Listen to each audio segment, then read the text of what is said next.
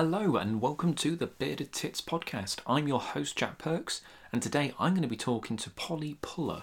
Polly is a nature photographer, writer, wildlife, re- wildlife rehabilitator.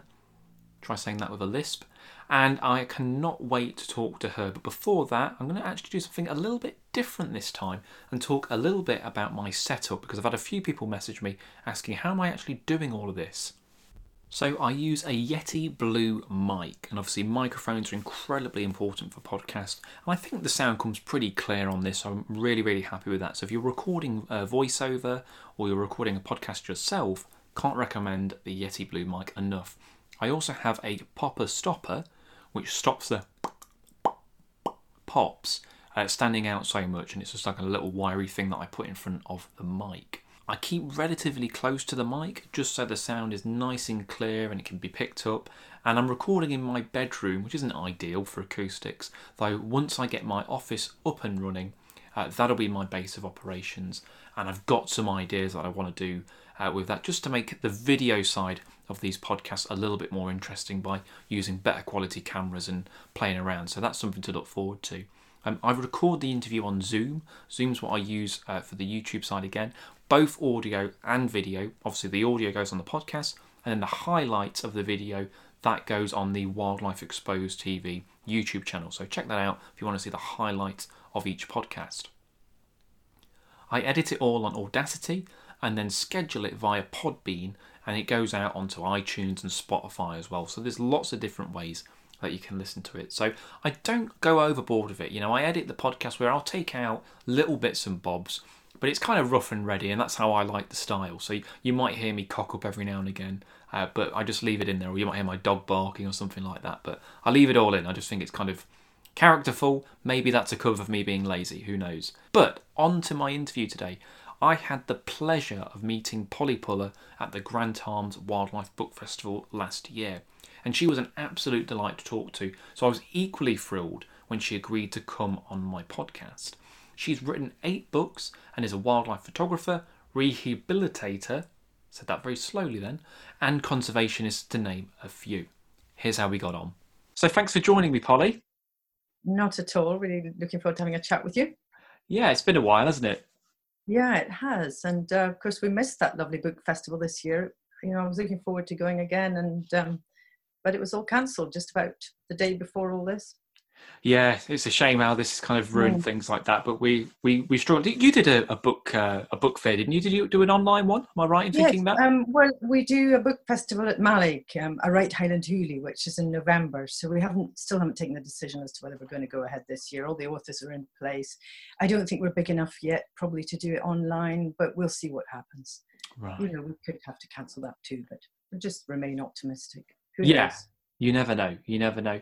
Um, I'm going to start with your time in Ardnamurchan, uh, and in particular your interest in pine martens, which were the subject of your book, uh, A Richness of Martens. So, what what attracts you to this mustelid? Well, I'm attracted to all wildlife, really. Um, you know, mustelids are fantastic because they're such a lithe and energetic and extraordinary little predators, and I've always had huge admiration for them. But when I was a child growing up in Ardnamurchan, so at the end of the 1960s, there were no pine martens there, which is really extraordinary to think of now. But there were lots of wildcats still there, which is amazing, but no pine martens. And the first pine marten I ever saw was a dead one. It was brought in a game bag into the public bar of my parents' hotel in Kilchoan.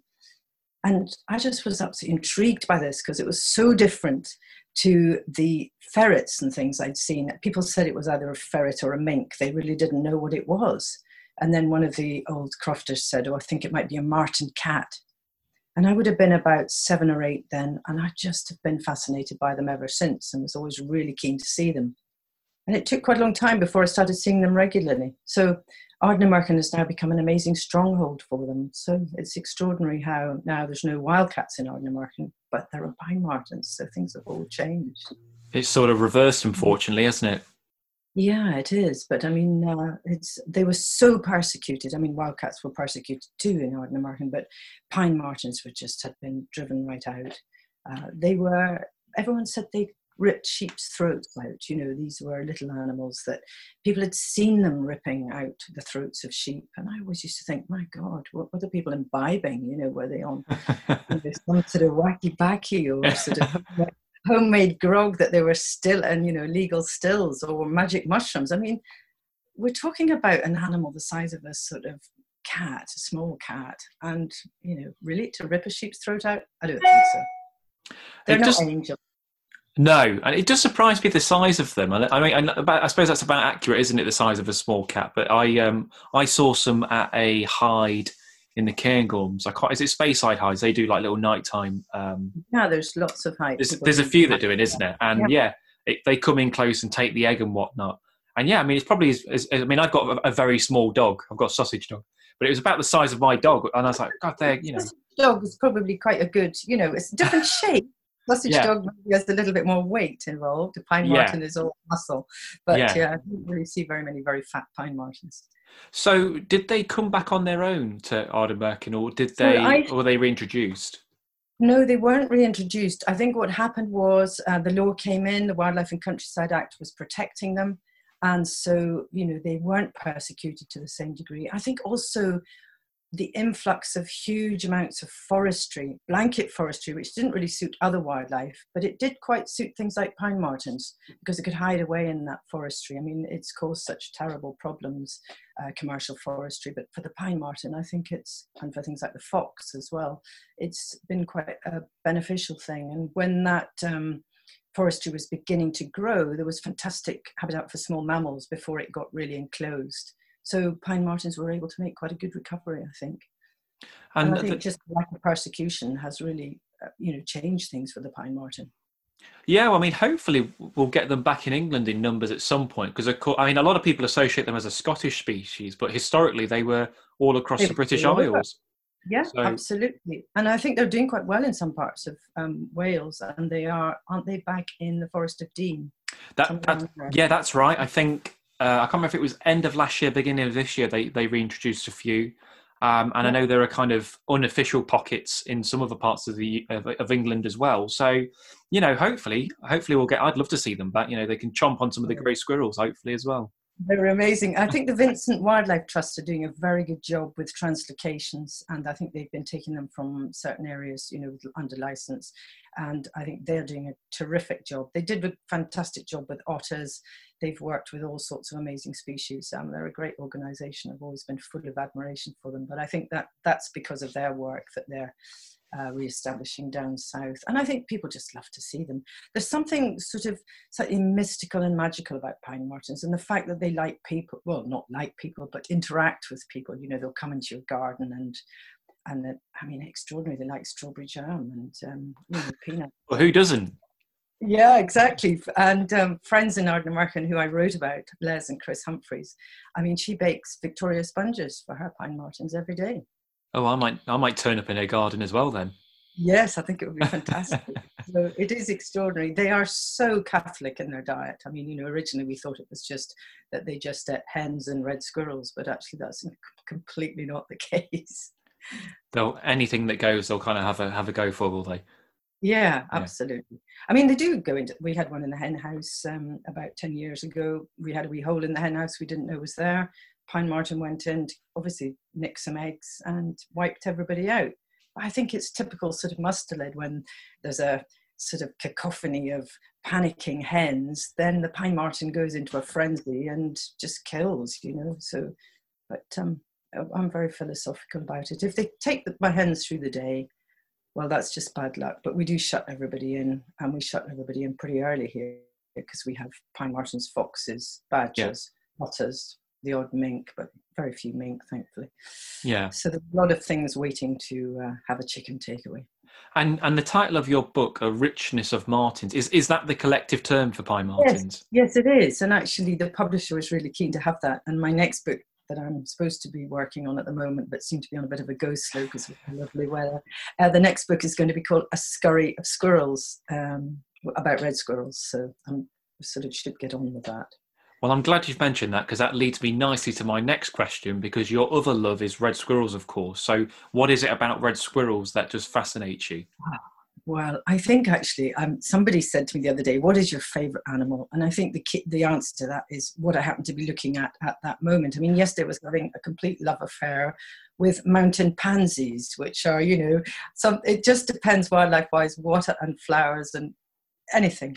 But red squirrels are particularly lovely. They're so I don't know, they're playful, they're mischievous, they're they're just extraordinary little things. I suppose as a child, I was the archetypal child who loved um, all the Beatrix Potter books, and uh, Squirrel Nutkin was particularly characterful and a bit of a devil, you know. So, and I love that because people think um, red squirrels are just absolutely um, angelic, but they're not.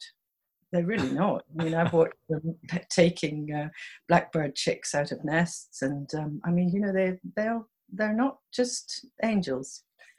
they're put, they're putting it on. They're putting a facade on. Yes, they are. and I'm always laugh because when I have hedgehogs, because I'm mad on hedgehogs too, and people say, well, don't you have a lot of fleas with hedgehogs? And actually, to be honest with you, I think red squirrels have far more fleas than hedgehogs. Absolutely infested with them. Is that right? Yes. Oh no. Years ago, we were hand rearing some babies, which were only three or four days old when they arrived. And they were covered in fleas. I mean, they were bald, you know, and eyes shut and everything, but still flea ridden. And I wouldn't put flea powder on something that young because it's adding more stress to something that's already in dire straits. But usually the fleas just disappear after a couple of days. We never quite know where they go, but they disappear. you start, you end up scratching a little bit. Well, they don't bite us, but this particular night, I got up in the middle of the night to feed them and had sneaked back to bed.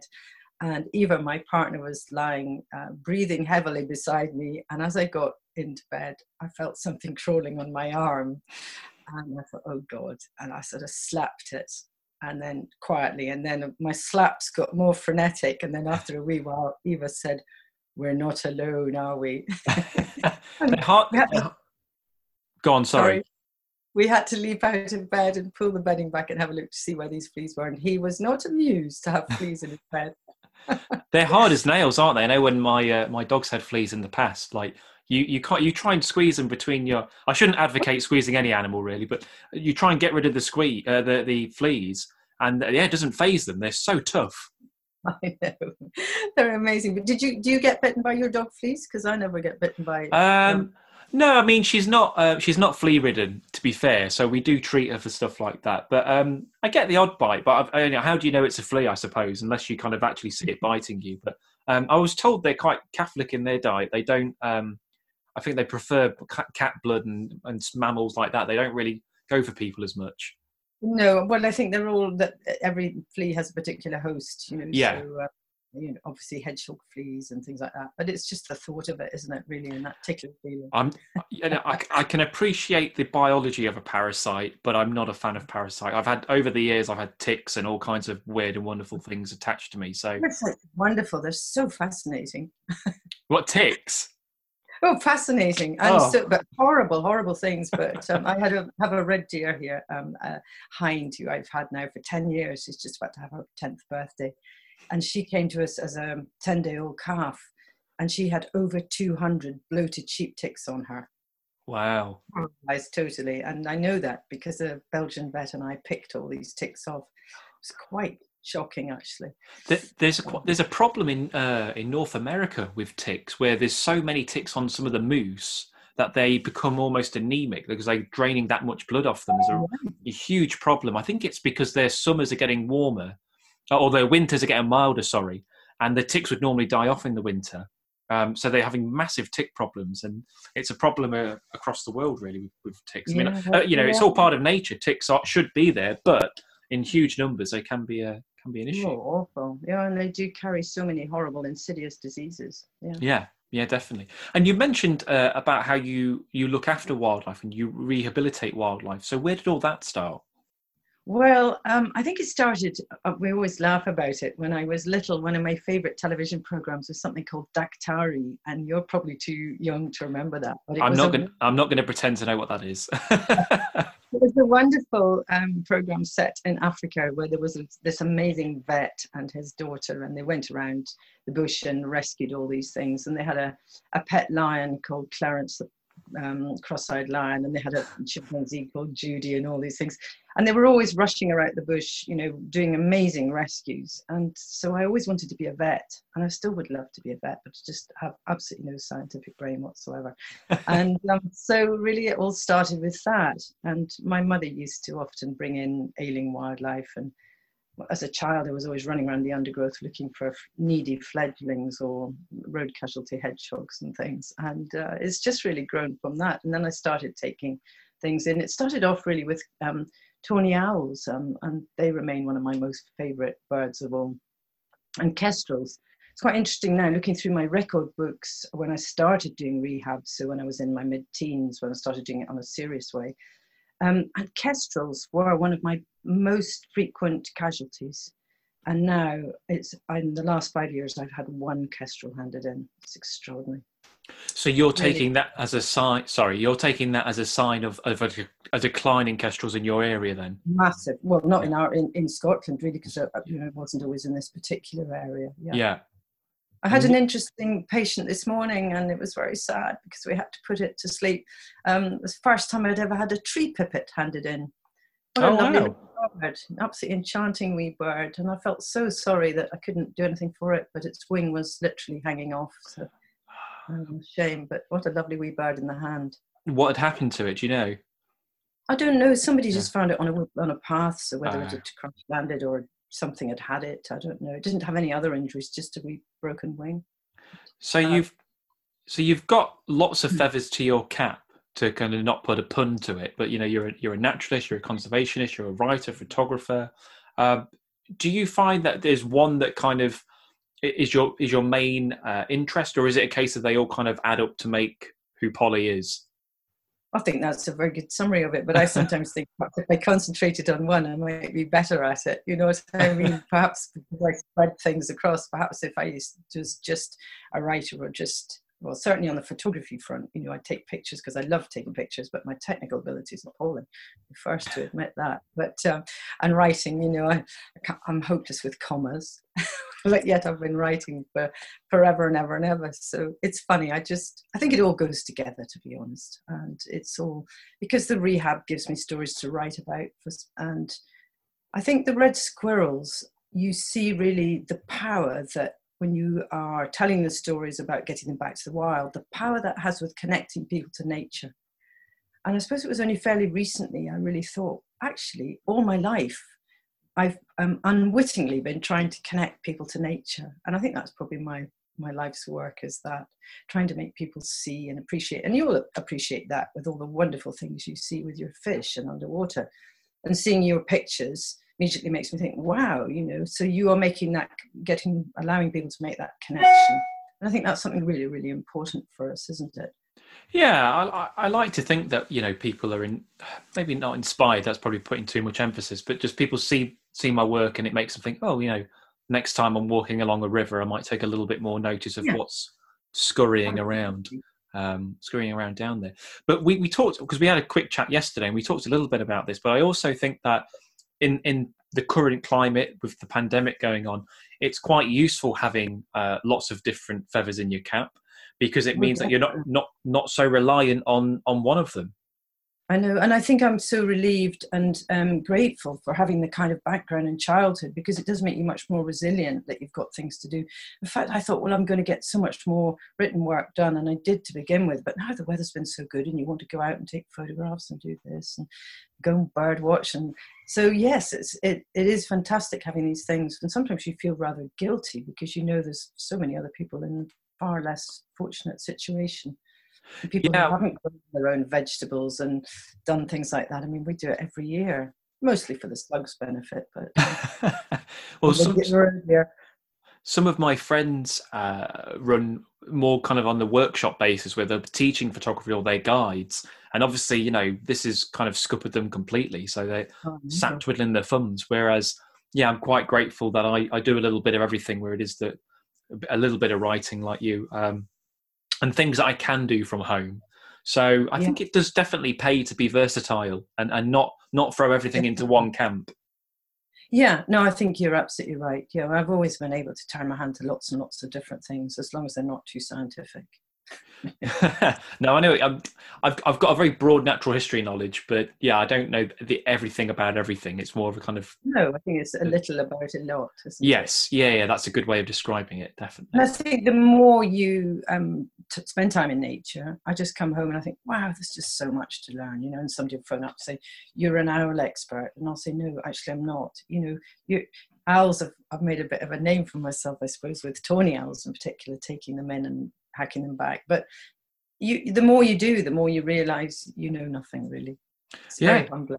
Yeah, definitely. I mean, it's one of the fantastic things I've enjoyed about doing this podcast is every time I'm talking to someone, I learn something new. Every person yeah. I've interviewed is imparting a little bit of knowledge, and I'm like, oh, I never, I never knew that. So, you know, uh, we, I did an interview with a, a woman called Victoria Hillman, who's a macro photographer, and she said uh, Britain is one of the few places in the world that differentiates toads and frogs. Everywhere else, they're just frogs, but we have really? names for. Yeah, and I never knew that. They said so. If you go to I don't know France or Spain, they're just all frogs, but it's only in the UK where we've uh, kind of separated them. And I guess it's because toads are seen as uh, almost a cultist, like there's kind of known for all kind of darker things, and frogs are more kind of happy and uh, fairy tales and whatever. I don't know. It's a weird thing. So just little snippets like that. You and I have frogs in common, frogs and toads, because you're passionate about them as well, aren't you? I love my frogs. Yeah, I'm absolutely mad on them. And when the um, the frog and toad season is on, I find myself saying to people, "No, I'm sorry, I've got a meeting," um, which, because I need to go to the pond and have my annual frog fix. I just love that fornicating frenzy, and it's just, oh, they're just brilliant, and they're so beautiful. The colours are so different. You know, you can have 50 frogs and every color is totally different. There's a little shades of brown and greens and oranges and yellows and other wonderful things. So well, beautiful.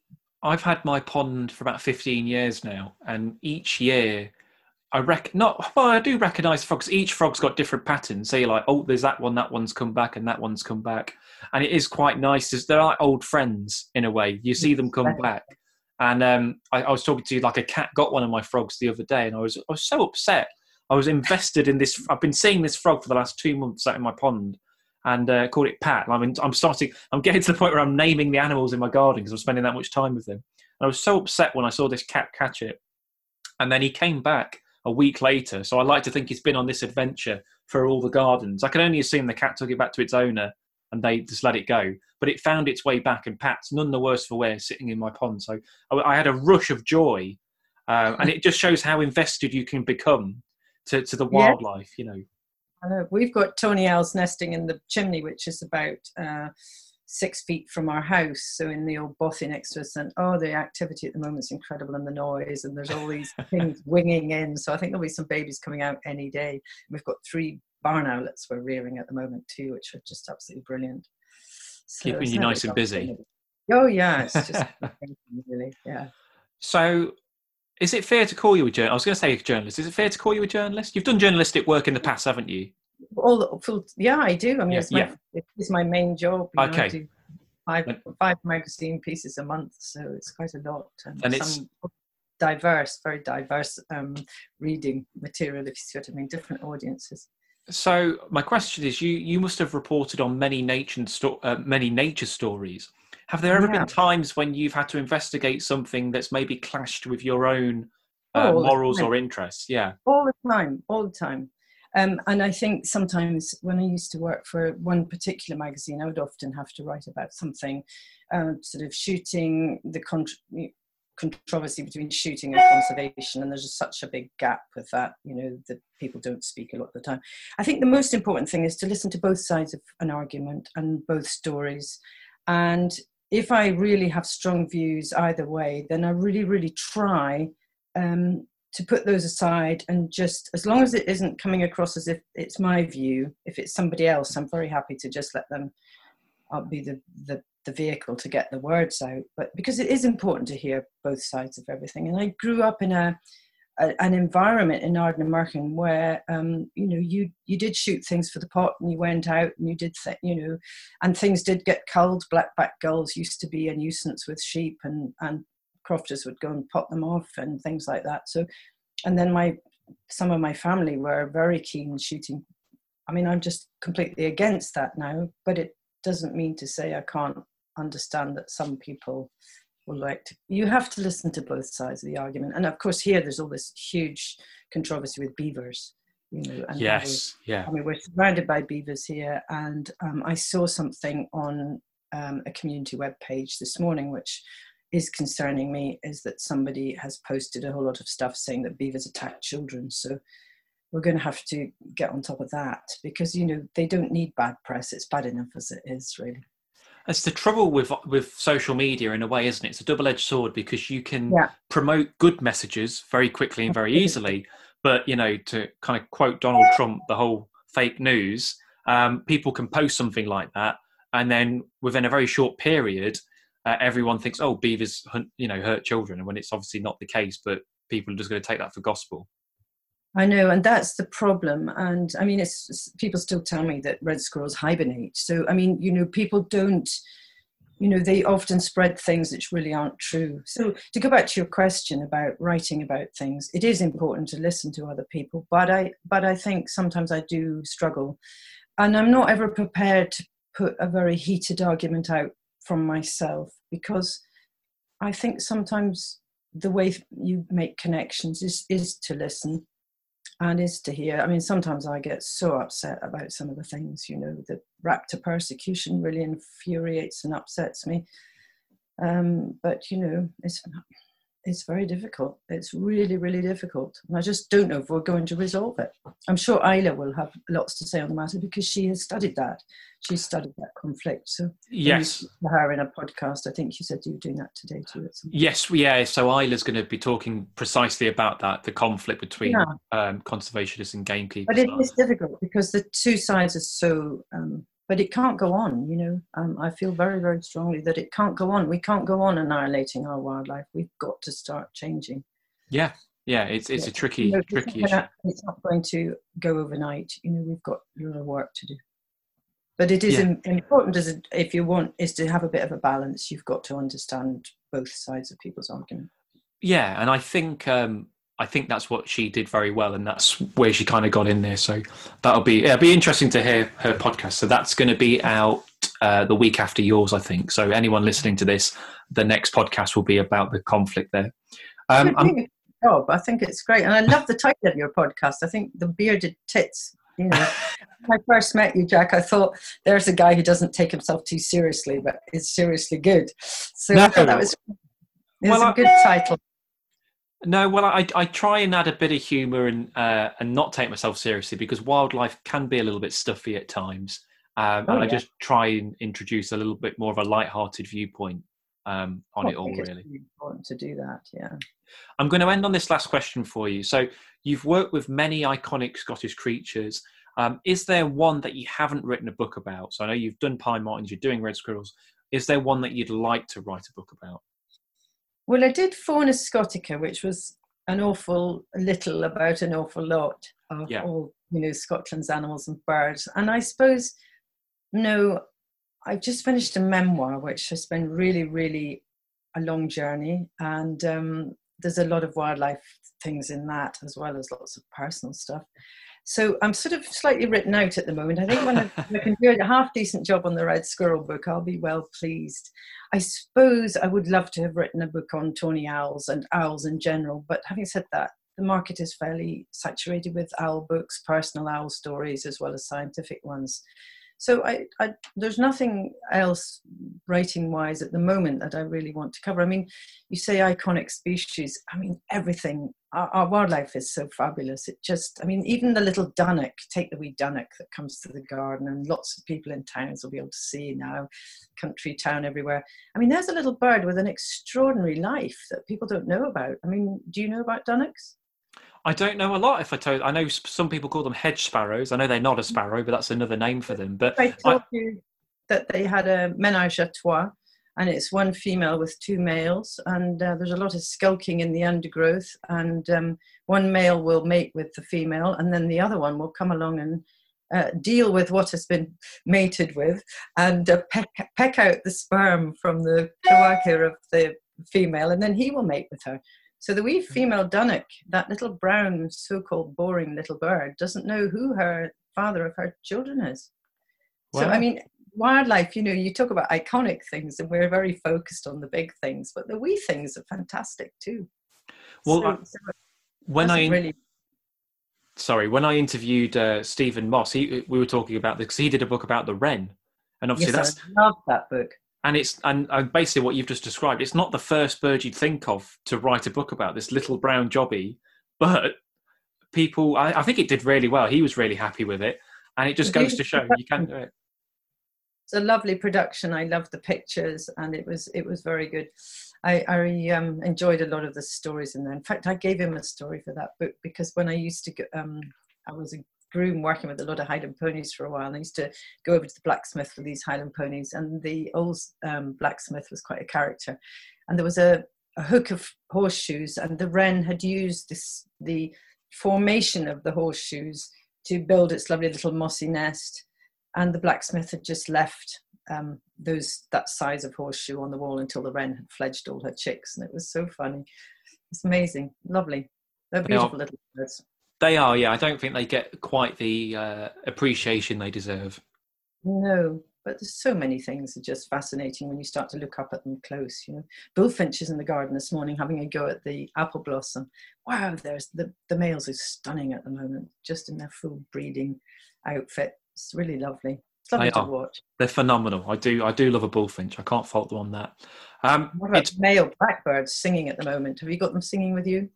Um, I think they must be. I mean, I must admit, I'm missing the dawn chorus most mornings, and I should get up really. Uh-huh. Is that because you're lying in your bed? Uh, yes, which I've got no excuse because obviously I'm not. I'm not exactly swamped with work at the moment, so I should get up and and breathe it in. But there are a pair of blackbirds um, that come into my garden and every now and again, so I should come and listen to him. Really. Yeah. At the moment, are you in Nottingham or? Uh, yes, so I, I I'm in uh, hmm. Nottingham, just outside of the city centre. So it's not too busy where I am. It's kind of suburban to a degree. But uh, I never used to think I got that many birds in my garden. But because I've spent two months just staring out, I'm starting to establish characters. So there's starlings that go and pick out all the crane fly larvae out my lawn, and there's some great tits nesting at the bottom of the garden. So I get get a, a little bit of urban wildlife, not huge amounts, but a bit. That's well, look, it's been an absolute pleasure talking to you, uh, Polly. And you. Lovely. And I'm sure we'll we'll meet up again at some point. Bye. Well, that was Polly Pullar, and that brings me on to Nature Reserve of the Week. And this week I'm going to do Loch Daub. In Gaelic, Loch Daub means lock of Trouble, and there's been certainly a lot of trouble at that lock over the years with various civil wars and wars against the English. Although on Wiki it says Lock of Minnows, uh, which is interesting because minnows are an introduced species of Scotland. So I think that's one of those kind of wiki facts that you don't really want to listen to. However, it does earn that name because the lock is full of minnows, as well as wild brown trout and pike, which were introduced there as well. It's around 6.5 miles northwest of Grantown on Spey and is a must for any wildlife photographer in the Highlands. One of my favourite things about this location is that you can take some fantastic images without even leaving your car. Now, I know that sounds lazy, but the wildlife there is used to cars, so it doesn't disturb them. And with the Scottish weather being temperamental at best, this is a great place to go when the weather is a bit shit and to keep dry in the car. Because the road goes right up against the loch and right up against the heather, you're incredibly close to many different species of wildlife and you can get some decent shots with around a 300 mil or so is ideal. Depending what time of year you go, there'll be different things to photograph. In the summer, you stand a good chance of seeing black throated divers. These are protected, so be aware you can't go chasing them around, but if you're parked safely by the lock, there's no reason you can't poke your binoculars or a camera out for a quick shot of one passing by. There's also lots of waders in the area and a good colony of common gulls as you enter the area.